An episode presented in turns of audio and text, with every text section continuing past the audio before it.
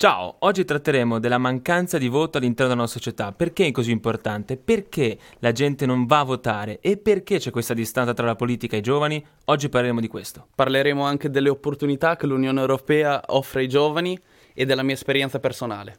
Io sono Edoardo. E io sono Ilario e siamo i ragazzi dello Euro.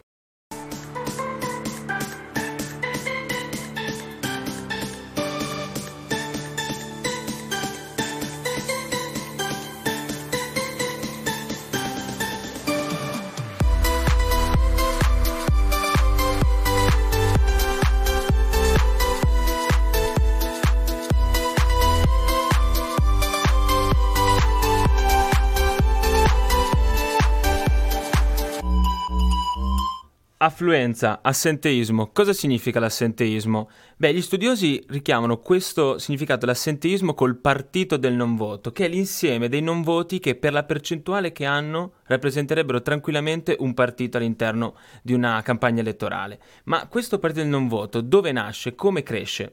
Beh, un elemento subito essenziale in questa discussione sono due percentuali. Nella prima elezione della Camera dei Deputati del 1948 l'affluenza nazionale fu del 92% e vedendo e confrontando con le ultime due tornate nazionali nel 2013 abbiamo un 75% di partecipazione e nel 2018 un calo ancora di più del 72%. Allora per noi ci interroghiamo perché c'è questa mancanza, perché c'è questa mancanza di interesse all'interno del campo della politica, perché la gente si allontana sempre di più. Eppure in Italia il diritto di voto è sancito dall'articolo 48 della Costituzione ed è qui vi estrapolo proprio le parole. Sono elettori tutti i cittadini, uomini e donne che hanno raggiunto la maggiore età. Il voto è personale, uguale, libero e segreto. Il suo esercizio è un dovere civico. Beh, mi sembra già qua l'elemento chiave, è un dovere civico. E allora perché c'è questo distacco? Nonostante sia sottolineato nella nostra Carta dei diritti fondamentali, che ci, proprio, ci identifica all'interno dell'Italia questa mancanza di voto.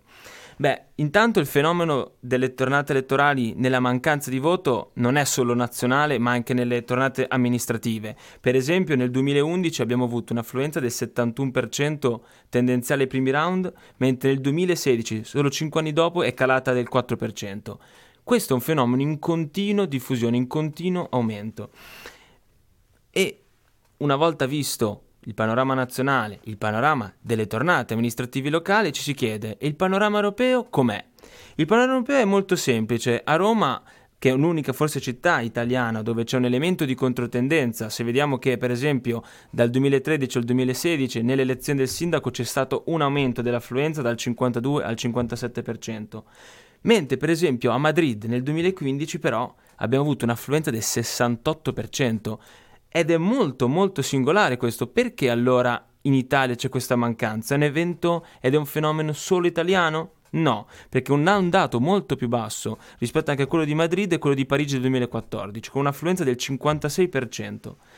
Questo problema deriva da una mancanza di cultura? Deriva da una mancanza di interesse da parte del popolo? Intanto l'assenteismo è un fenomeno internazionale e non solo italiano, ma del tutto il panorama.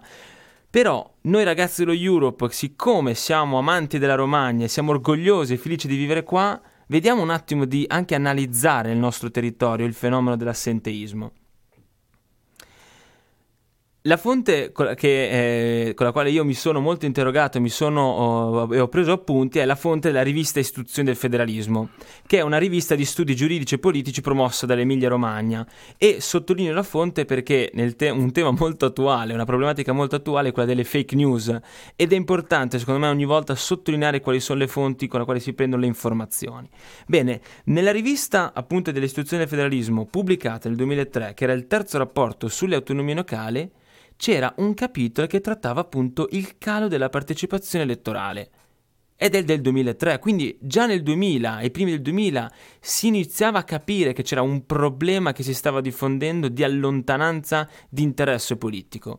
Ma due dati mi sono subito saltati all'occhio. Il primo è che alla prima consultazione post-bellica repubblicana del 46 in Emilia-Romagna ci fu un tasso di partecipazione elettorale del 92%, mentre a livello nazionale la media era dell'89%, quindi già possiamo vedere un 3 punti in maggiore rispetto alla media nazionale. Mentre per quanto riguarda la, il secondo dato, quello della prima elezione della politica europea del 1979, dove il tasso di partecipazione è del 93%.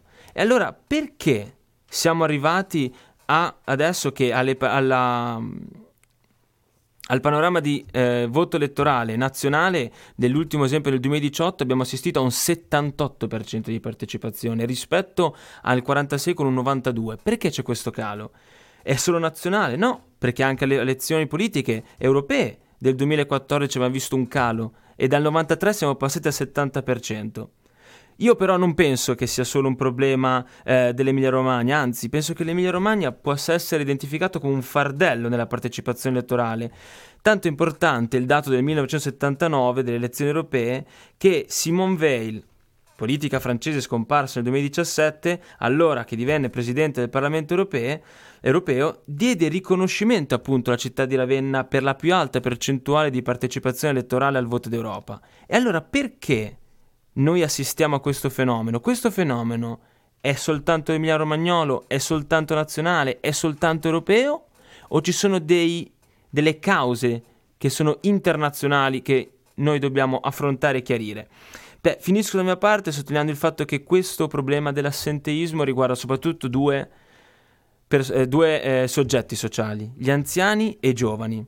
E se i primi possiamo scusarli perché magari stanchi di votare, i secondi perché non vanno a votare? Perché i giovani sono lontani dalla politica? Eppure vi possiamo assicurare che di opportunità i giovani ne hanno per avvicinarsi non solo alla politica, ma in generale al modo nel quale loro possono cambiare la società e il mondo. L'Unione Europea, in questo caso, offre diverse opportunità. In qualche modo viene seguito quello che è il processo del lifelong learning, quindi non solo i giovani hanno l'opportunità di fare questi scambi a livello internazionale, ma anche diciamo le persone un po' più mature.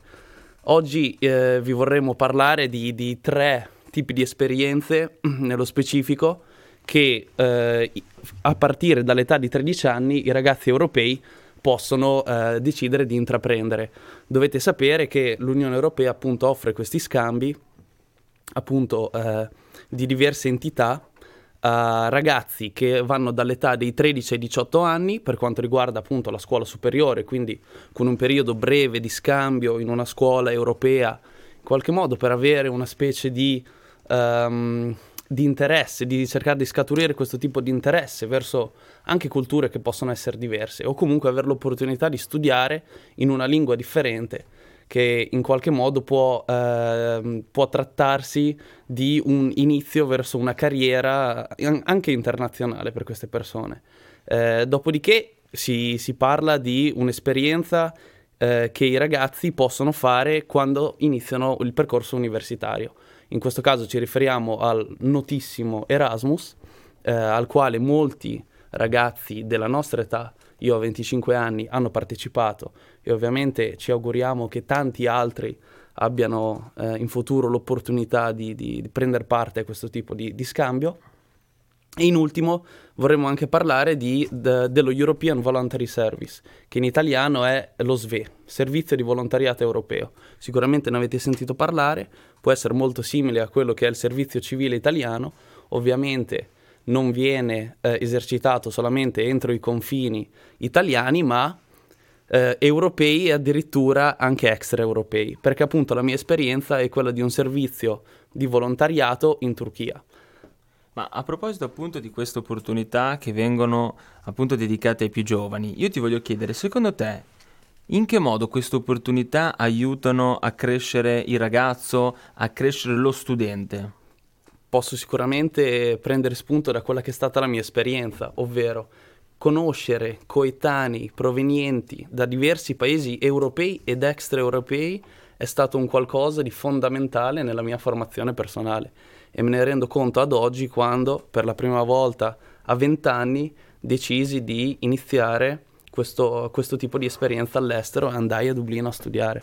Eh, è semplicemente un qualcosa di diverso parlare la lingua italiana con persone italiane piuttosto che dover trovare un punto d'incontro, una lingua in comune con altri ragazzi che hanno gli stessi interessi e che sono in quel posto come te per lo stesso motivo, per il tuo stesso motivo e dover trovare appunto questa lingua che ti permette di comunicare come fossero persone che hai incontrato in quel momento per la prima volta. E, e sicuramente questo tipo di esperienze ti permette anche di accrescere quel sentimento di eh, sentirsi cittadini europei e sentirsi cittadini del mondo, perché indipendentemente da quello che uno può pensare a livello politico, indubbiamente il viaggiare, il conoscere persone provenienti da paesi diversi ti fa sentire cittadino del mondo. Ma togli una curiosità a me e anche agli ascoltatori. C'è differenza nella formazione degli studenti? Cioè tu hai notato differenze particolari di preparazione proprio alla scuola, alla formazione? Indubbiamente ogni paese europeo, così come non europeo, ha diversi modi di proporre il sistema scolastico. Sappiamo bene che, ad esempio, in Finlandia le scuole seguono con molta cautela il percorso di ogni bambino addirittura per fare in modo che poi la scelta della scuola superiore e dell'università sia inerente a ciò che sono gli interessi e la natura di, del, del, bambino eh, in questione. In Italia invece sappiamo benissimo come all'età di 11-12 anni una, un bambino si trovi già di fronte alla scelta di decidere quale tipo di scuola superiore dovrà, dovrà fare e di conseguenza in qualche modo incanalare eh, di già la, l'esperienza professionale, quindi imparare già una professione all'età di eh, 13-14 anni. E allora ti, ti, chiedo, adesso passiamo un po' più sul particolare, la tua esperienza in Turchia. Beh, allora, io no, toglici di curiosità, è stata bella, è stato brutto, perché è stata bella e perché non è stato, è stato brutto? Che differenze ci sono e soprattutto è stata utile? Allora, eh, parto dall'ultima domanda. È stata utile? Indubbiamente sì. Posso dire che avendo passato 59 giorni in Turchia eh, mi, ha, mi, ha, cambiato la vita. Adesso stiamo parlando di una Turchia che io ho vissuto ehm, inserendomi in una società al sud della Turchia. La città si chiama Gaziantep, è la quarta più grande della Turchia, non stiamo parlando di Istanbul o di Ankara, che sono città invece come Smirne occidentali, che si trovano sulla costa occidentale e che di conseguenza anche storicamente hanno avuto un'influenza completamente diversa, perché storicamente sono greche. Sono città che storicamente, avendo anche la fortuna di avere il confine con il mare, sono sempre state aperte al commercio, sono sempre state aperte in qualche modo ad uno scambio di culture.